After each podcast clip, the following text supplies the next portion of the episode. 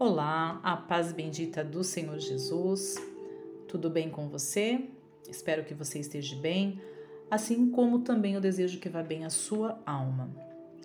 Então, dando sequência aos estudos do livro de Provérbios, hoje capítulo 14. Então, Provérbios, capítulo 14, versículo 1. Toda mulher sábia edifica a sua casa mas a tola derriba com as suas mãos. Nesse versículo, o Espírito Santo nos fala de duas classes de mulheres, a tola e a sábia. A nécia, ela derruba e destrói a sua casa com as suas próprias mãos. A mulher tola, por sua negligência, a sua má administração, e por ser rixosa e desprezar as leis de Deus, ela derruba a sua casa com as suas próprias mãos, ao passo que a virtuosa, a valorosa, ela constrói, ela fundamenta a sua casa em solo firme e a edifica porque ela é valorosa. Versículo 2: O que anda na sua sinceridade teme ao Senhor. Mas o que se desvia de seus caminhos, despreza-o. O Espírito Santo de Deus, repetidas vezes nas Sagradas Escrituras, ele nos adverte sobre o temor a Deus. De ser o temor a Deus o princípio de toda a sabedoria. Os loucos a desprezam e a rejeitam Olha o contraste neste versículo. Um teme, o outro despreza.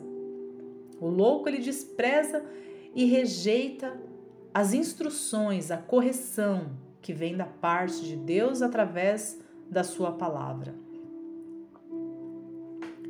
Versículo 3: Na boca do tolo está a vara da soberba, mas os lábios do sábio preservá-lo-ão. Então, assim como a humildade vai diante da honra, a soberba ela precede a ruína.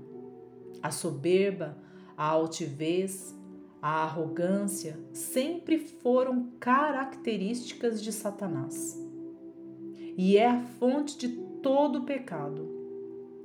Enquanto que Jesus, em seu Sermão da Montanha, começou a sua palestra dizendo, primeiramente, sobre os que são humildes de coração, os pobres de espíritos, afirmando serem eles os bem-aventurados. Pois Deus, ele resiste aos soberbos, mas ele dá graça aos humildes. Versículo 4: Não havendo bois, o celeiro fica limpo, mas pela força do boi há abundância de colheitas. Ou seja, o sentido deste versículo ele pode estar falando de tolerância em determinadas situações, como por exemplo, ter um celeiro bagunçado, mas no entanto cheio de bois, do que ter ele limpo, porém sem bois, sem fartura, sem provisão, não há como fazer uma omelete sem quebrar os ovos. Assim como não tem como um celeiro ficar limpo tendo bois. O sentido desta palavra também pode significar fartura e abundância nos limites da tolerância, das resiliência em se lidar com situações que muitas vezes nos tiram do conforto, da nossa zona de conforto, mas que ao final irá nos beneficiar. E por vezes, os benefícios, às vezes de um investimento, eles irão superar os custos e os desgastes neles envolvidos. Versículo 5: A testemunha verdadeira não mentirá, mas a testemunha falsa se desboca em mentiras. A palavra de Deus vai dizer em Êxodo 20, um dos mandamentos do Senhor: não dirás falso testemunho contra o seu próximo. O homem ele peca desde a sua meninice, e a mentira e o engano têm um pai, e o seu nome é Satanás. Porque a palavra vai dizer que ele foi homicida desde o princípio e não se firmou na verdade, porque não há verdade nele. Porque quando ele profere mentira, fala do que lhe é próprio, porque é mentiroso e pai da mentira. Portanto, não sejamos filhos das trevas, nem da mentira, e sim da luz e da verdade. Porque os homens maus e enganadores, eles irão de mal a pior enganando e sendo enganados. Versículo 6: O escarnecedor busca sabedoria e não a acha, mas para o prudente o conhecimento é fácil. Jesus disse: Bem profetizou o profeta Isaías este povo me honra com os lábios, mas o seu coração está longe de mim. Em vão me adoram. Seus ensinamentos e sabedoria não passam de regras ensinadas por homens. E tornaram a Jerusalém, e tornando a Jerusalém, e andando ele, Jesus, pelo templo, os principais dos sacerdotes, aqui eu estou fazendo uma alusão a este versículo que nós estamos lendo, versículo 6 em consonância com Marcos 11, 27 ao 33, e tornando a Jerusalém e andando ele pelo templo, os principais dos sacerdotes e os escribas e os anciões se aproximaram dele e lhe disseram: Com que autoridade fazes tu estas coisas? Jesus, sendo interrogado por esses mestres da lei, ou quem te deu tal autoridade para fazer estas coisas? interrogavam eles. Mas Jesus respondendo disse-lhes: Também eu vos perguntarei uma coisa, e responde-me.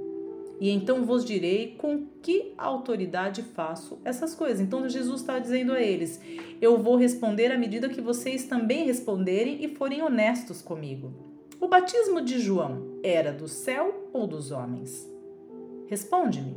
E eles arrazoavam entre si, dizendo: Se dissermos do céu, ele nos dirá: Então por que não crestes? Se, porém, dissermos dos homens, tememos o povo, porque todos sustentavam que João verdadeiramente era profeta. E respondendo, disseram a Jesus: Não sabemos. O que era mentira. Eles sabiam. Eles sabiam a resposta.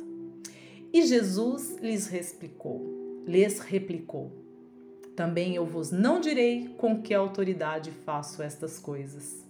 Por que Jesus deu essa resposta a esses mestres da lei?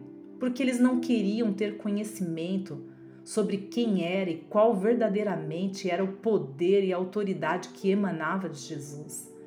Eles já sabiam, porém, por causa da sua soberba e inveja, eles não admitiam e o tentavam pegar em algum ponto da lei para o acusarem de blasfêmia.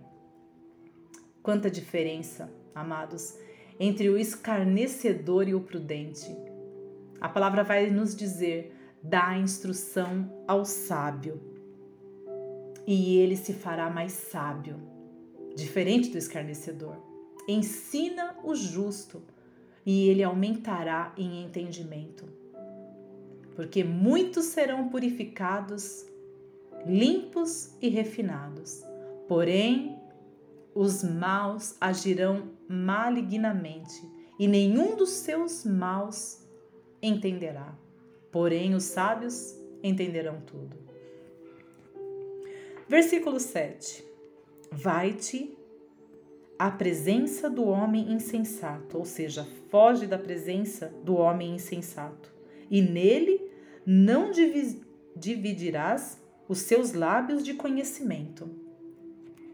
Ou seja, devemos devemos neste através desse versículo nos atentar muito para este versículo porque andar e dar ouvidos a quem é insensato e tolo pode nos levar à ruína e à morte.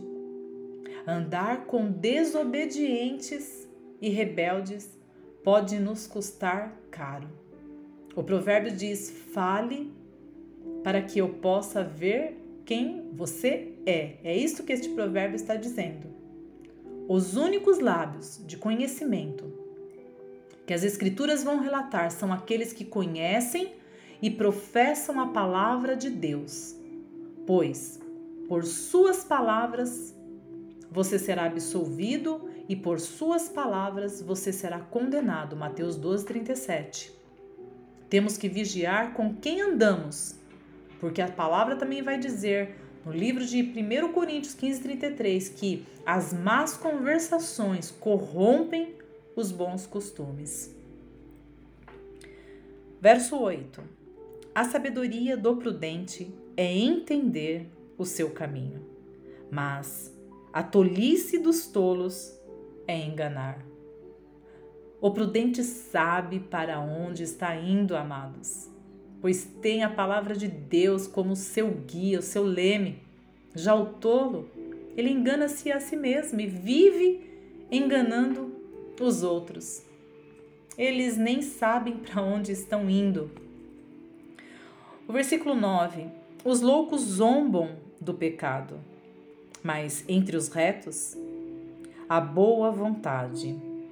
A insensatez do tolo é vista quando este, em seus delírios, ele zomba do pecado.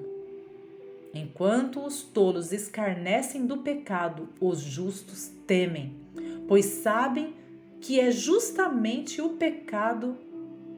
Eles sabem, o justo sabe, que o pecado é uma ofensa a Deus e ele procura agradá-lo, fugindo do pecado. Verso 10: O coração conhece a sua própria amargura, e o estranho não se entremeterá na sua alegria. Este verso ele vai dizer que o coração ele conhece a amargura da alma, pois quem dentre os seres humanos sabe as coisas do ser humano, senão o próprio espírito do ser humano que está nele? Ou seja, cada um conhece realmente a sua dor, o seu coração e o nosso coração, só quem conhece em sua total plenitude é Deus. Veja, um exemplo disso, Eli, ele não pode, ele não pôde, na verdade. Eli, o profeta Eli, quando Ana estava ali com a amargura de alma, suplicando ao Senhor, ele não compreendeu o que ela falava, porque ela falava entre os lábios. Somente o Senhor conhecia o coração dela, porque ela, com amargura de alma, orou ao Senhor e chorou abundantemente. Ou seja, somente Deus ele conhece a profundidade dos nossos sentimentos, da nossa alma, do nosso coração. Somente aquele que sonda os corações pode conhecê-lo totalmente, conhecer as nossas fraquezas, as nossas delimitações, as nossas alegrias, tristezas, o nosso andar, falar, caminhar, deitar. Somente Deus conhece o nosso coração. Verso 11: A casa dos ímpios se desfará, mas a tenda dos retos florescerá. Vejam, embora temporariamente a casa dos ímpios seja aparentemente maior e melhor. Aqui a palavra está dizendo que chegará o dia que ela se desfará, pois ainda um pouco e o ímpio não existirá. Ele olhará para o seu lugar e não aparecerá mais. Basta nós lermos o Salmo 37. Enquanto que o tabernáculo dos retos ele pode ser aparentemente pequeno, a casa dos retos pode ser aparentemente pequena, fraca, humilde, mas a palavra está dizendo que ela florescerá, ela prosperará, irá brilhar mais e mais, dia a dia, porque os passos de um homem bom, eles são confirmados pelo Senhor. Devemos nos lembrar que aqui estamos apenas de passagem Somos peregrinos, o nosso lar não é a terra, mas temos uma morada eterna nos céus com Cristo. verso 12: Há caminhos que ao homem parece direito, mas o fim dele são os caminhos da morte. Vejam, esse versículo nos ensina que nós devemos consultar em tudo ao Senhor antes de qualquer decisão, antes de tomarmos qualquer atitude, precisamos em oração saber qual é a vontade de Deus. A palavra vai dizer: entrai pela porta estreita, pois larga é a porta e amplo o caminho que leva à perdição. E muitos são os que entram por este caminho. Mas porque estreita é a porta e difícil é o caminho que conduz à vida e à vida eterna, mas poucos são que encontram esse caminho. Mateus 7, 13, 14. Qualquer outro caminho, amados, que não seja pela cruz de Cristo, que não seja pela via crucis, qualquer outro caminho que não seja esse, te levará à perdição te levará à condenação eterna. Porque Jesus disse: Eu sou o caminho. Ele é o caminho, não há outro. Portanto, ele já mostrou qual é o caminho a ser seguido. Porque há caminhos que ao homem parece direito, mas o seu fim são caminhos de morte. Verso 13. Até no riso terá dor o coração, e o fim da alegria é tristeza. Veja, aqui ele ainda falando sobre o caminho, um falso caminho pode momentaneamente parecer, né? Porque até no riso terá dor o coração e o fim da alegria é tristeza. Então, um falso caminho, ele pode momentaneamente parecer bom e cheio de esperanças e alegrias. Porque, amado Satanás, ele é perito na arte do disfarce e do engano. Ele pode até se transfigurar em anjo de luz. Não podemos desprezar os seus ardis. Porém, a mentira e o engano nunca irão prevalecer sobre a verdade. A máscara cairá e a alegria dos que serviam e acreditavam nos seus enganos terminará em profunda tristeza. É isso que esse versículo está querendo dizer. Em suma, deixa claro o quão complexo e profundo né, são os sentimentos e razões que um, um ser humano ele possui. Verso 14: Dos seus caminhos se fartará o infiel de coração, mas o homem bom se fartará de si mesmo. Ou seja, o homem bom, ele tira boas coisas do seu bom tesouro, do seu bom coração. Mas o homem mau, ele tira coisas más do mal que está em seu coração, porque a sua boca fala do que está cheio o seu coração. Verso 15: O simples dá crédito a cada palavra, mas o prudente atenta para os seus passos. Veja, aqui nesse versículo, uma característica da pessoa que, que ele está falando simples, uma característica dessa pessoa é que ela é ingênua. É a facilidade dessa pessoa em acreditar em qualquer coisa. Já a pessoa prudente, ela tem mais cuidado, ela é mais criteriosa. temos sim que estar vigilantes com o que ouvimos e naquilo que acreditamos. Pois a palavra diz que os passos de um homem bom, eles devem ser dirigidos pelo Senhor e não por opiniões alheias, que muitas das vezes essas opiniões nos distanciam da boa, perfeita e agradável vontade de Deus. Devemos fazer como os bereanos de Tessalônica. Eles receberam a palavra de Deus com toda boa vontade, porém a examinavam. E eu costumo dizer que examinar é examinar com lupa a cada dia para ver e confirmar o que nela está escrito, ou seja, nas escrituras. Os berianos faziam isso e é o que nós devemos fazer também. Portanto, vede cuidadosamente como vos conduzis, não como tolos, mas sim como sábios. Verso 16: O sábio teme e desvia-se do mal, mas o tolo ele encoleriza-se e dá-se por seguro. Portanto, a palavra vai dizer: submetam-se a Deus, resistem ou resistam ao diabo, e ele fugirá de vós. Afastem-se de toda forma do mal.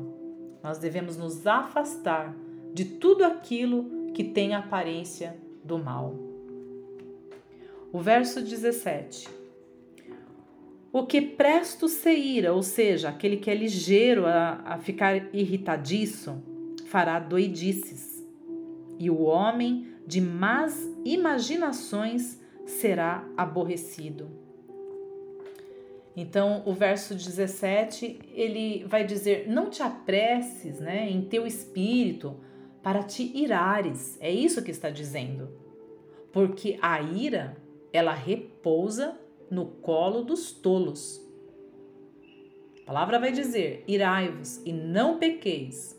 Não se ponha o sol sobre a vossa ira, ou seja, nós não podemos dormir se temos alguma contenda a resolver, o sol não pode se pôr, você não pode dormir. Tem que resolver aquela questão.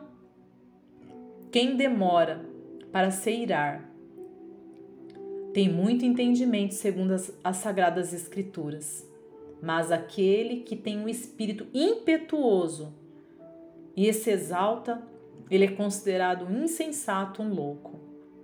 O que é rápido para se encolerizar. Sempre estará cometendo, segundo este versículo 17, ele estará cometendo doidices, tanto quanto o que reprime a sua raiva, porque aquele que reprime a sua raiva, ele fica maquinando vingança, e a vingança não pertence a nós, a vingança pertence a Deus, que é o justo juiz. Então, tanto o que reprime a sua raiva, quanto aquele que fica maquinando a vingança em seus pensamentos. Dessa maneira, há perigo de ambos os lados, em apressar ou adiar a ira por meio da astúcia. Porém, ao servo do Senhor não convém se irar, mas sim ser amável para com todos e capacitado para ensinar e ser paciente.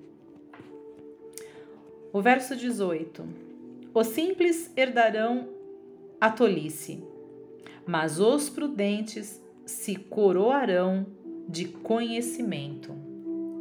Veja, outra vez aqui, né? O sábio Salomão, escrevendo o livro de Provérbios, ele está dizendo dessa pessoa simples, que aqui se refere a pessoas com falta de prudência e de bom senso, porque eles acreditam realmente em qualquer coisa e não estão dispostas, esse, esse tipo de pessoa não estão dispostas a mudarem os seus comportamentos, ou seja, continuarão com seus pensamentos tolos, pois se recusam em ter o conhecimento das verdades escriturísticas da verdade de Deus para se tornarem verdadeiramente sábios. Porque eles são sábios, mas aos seus próprios olhos, mas não são sábios diante de Deus. E assim eles vão permanecer com as suas tolices. E terão como herança, que a palavra está dizendo que terão como herança a loucura, ao passo que os prudentes serão coroados com o conhecimento, com a sabedoria, com a prudência e obterão honra. Olha a diferença. Os, esses que são simples, que, que se recusam ao conhecimento de Deus, eles vão herdar a loucura, porém os prudentes serão coroados de honra.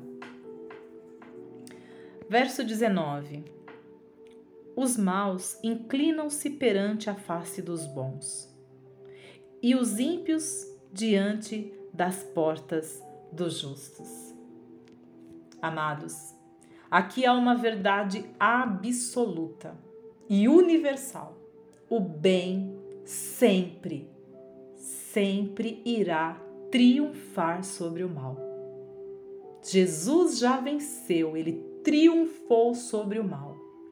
Os irmãos ímpios de José, eles tiveram que se curvar diante dele, porque o bem sempre irá triunfar. Glória a Deus sobre o mal.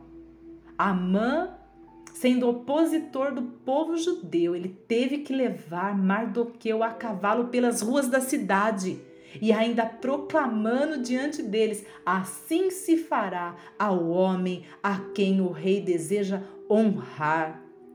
Porque diante da humildade vem a honra.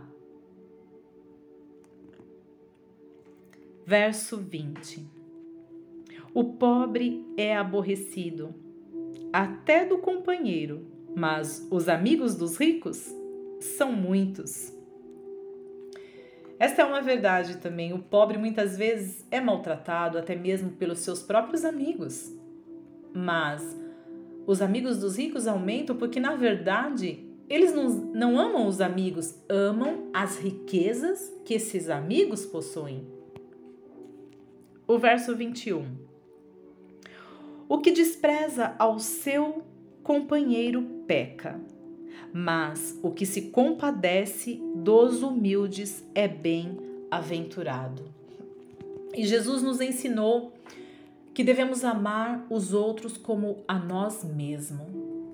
Ele nos ensinou que devemos sempre nos compadecer dos aflitos, dos pobres, dos necessitados e nunca desprezá-los, porque quem se compadece do pobre, ao Senhor empresta, e este ele lhe paga o seu benefício. Isso está escrito em Provérbios, capítulo 19, versículo 17. Que quem se compadece do pobre, ao Senhor empresta, e o Senhor é que lhe fará o pagamento. E ele te declarou, ó homem, a palavra vai dizer o que é bom e o que o Senhor requer de nós, o que o Senhor requer de ti, senão que pratiques a justiça, ames a benevolência e andes humildemente com o teu Deus. Verso 22. Porventura não erram os que praticam o mal, mas beneficência e fidelidade haverá para os que praticam o bem.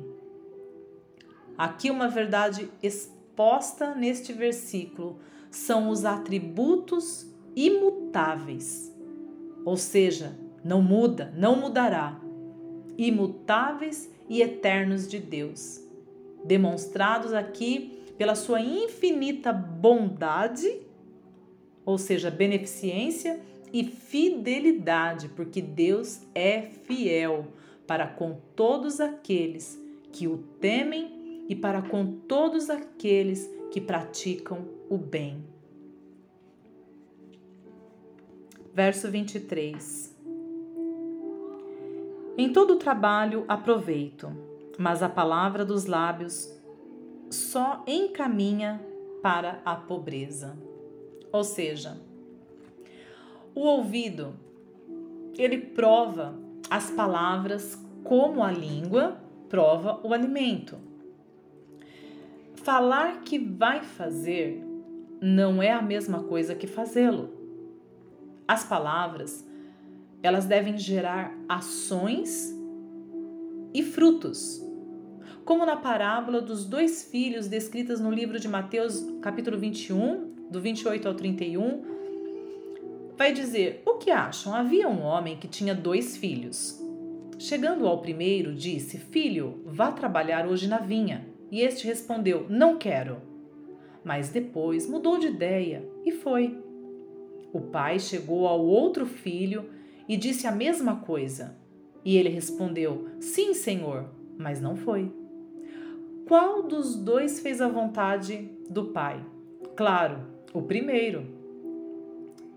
Muitas vezes não são meras palavras, mas atitudes e ações que irão comprovar a nossa fala, quem somos e no que cremos.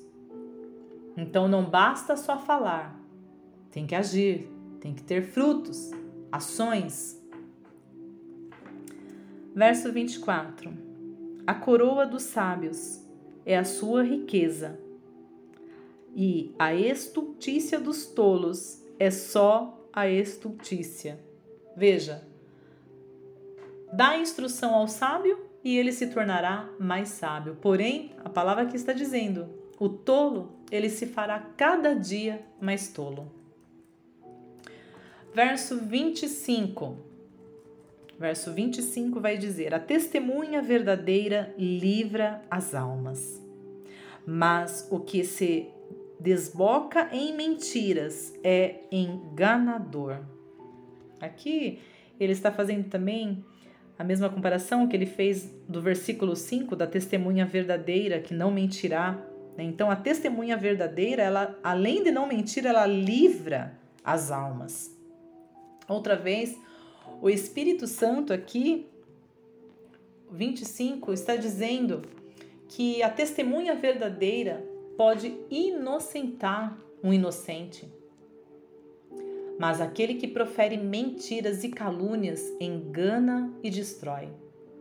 Aqui também nós podemos fazer a seguinte interpretação, né? Um pregador verdadeiro, ele irá anunciar o verdadeiro evangelho, ele não será uma falsa testemunha.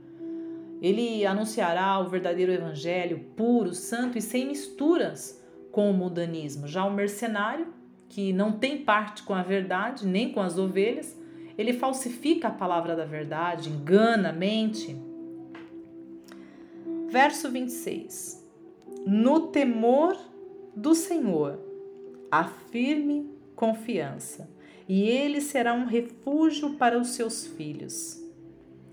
Que palavra maravilhosa, né? Outra vez aqui o Espírito Santo, ele ele fazendo um alerta do tema central do livro de Provérbios, que está em temer a Deus.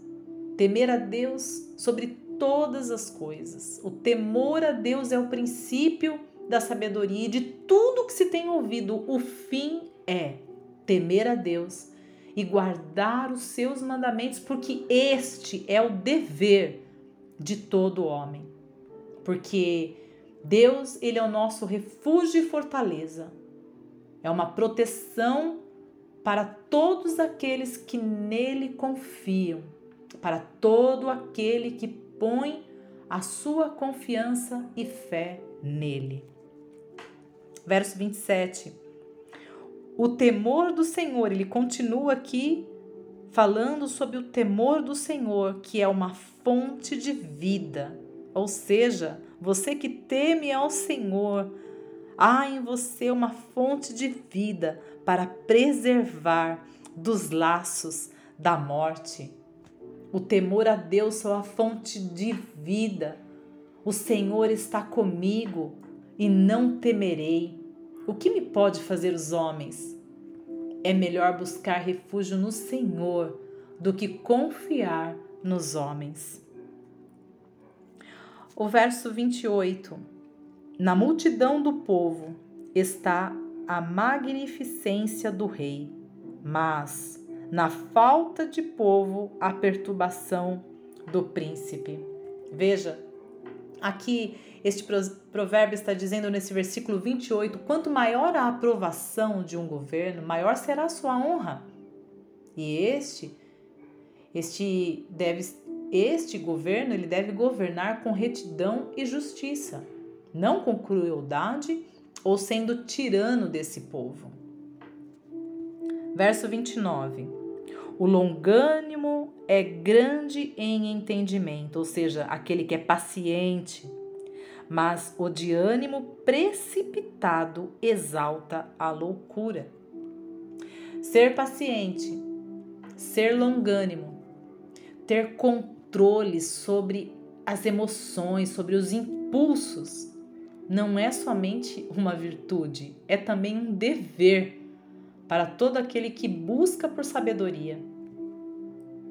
Mas aquele que se precipita em suas análises e conclusões, ele se torna, mediante esse versículo, um insensato. Verso 30. O coração com saúde é a vida da carne, mas a inveja é a podridão dos ossos. Veja, o coração em paz é ela vai trazer vida. Um coração para ser sadio deve estar livre da inveja, da raiva, do orgulho, da malícia, da avareza, do ódio e toda a afeição defeituosa para com o nosso próximo. Se algo disso tudo, se algum sentimento desses relatados residir em nossos corações, nos é dito aqui que causará podridão em nossos ossos, porque do coração é que procedem os maus intentos, os homicídios, os adultérios, as imoralidades, roubos, falsos testemunhos, calúnias, blasfêmias e de tudo, a palavra vai dizer que de tudo que nós devemos guardar, nós temos que guardar o nosso coração, porque é dele que procedem as fontes da vida, das nossas emoções. Nós temos que guardar a nossa mente e o nosso coração, estar blindados com Cristo. Verso 31. O que oprime ao pobre insulta aquele que o criou mais uma vez, aqui Salomão dizendo sobre os pobres e os necessitados e os aflitos, que aquele que oprime o pobre insulta a Deus, mas o que se compadece do necessitado honra-o. Versículo 31. Devemos lembrar que ao ver e olhar para o nosso próximo, estamos diante de alguém à imagem e semelhança de Deus. Por esse motivo, nós não podemos desprezar quem quer que seja, muito menos os pobres, porque Deus ele não faz acepção de pessoas. Porque nós somos todos feito feitura dele, criados em Cristo Jesus para as boas obras, as quais Deus de antemão ele já preparou para que nós andássemos nelas. Nós somos criados para as boas obras. Verso 32: Pela sua malícia será lançado fora o ímpio, mas o justo, até na sua morte, tem esperança. Veja, esse versículo vai dizer que pela malícia, ou seja, o ímpio ele será condenado e será como uma palha, lançado no fogo e queimará. Basta nós nos lembrarmos da insensatez de um rei chamado Belsazar, quando este mandou seus súditos trazerem os utensílios do templo de Deus que estava em Jerusalém para neles beber Veja, ele mandou trazer os utensílios que eram consagrados ao Senhor para uma festa mundana. para neles beber ele, os seus reis, as suas mulheres e as suas concubinas, beberem bebida embriagante, e beberam e deram louvores aos seus deuses e não quiseram se humilhar perante o Deus Criador. E o que Deus fez? Por este motivo, Deus tirou o seu reinado, porque ele foi achado pesado na balança sendo morto naquela mesma noite. Com Deus não se brinca. Deus não se deixa escarnecer. Tudo aquilo que o homem ele plantar, ele vai colher.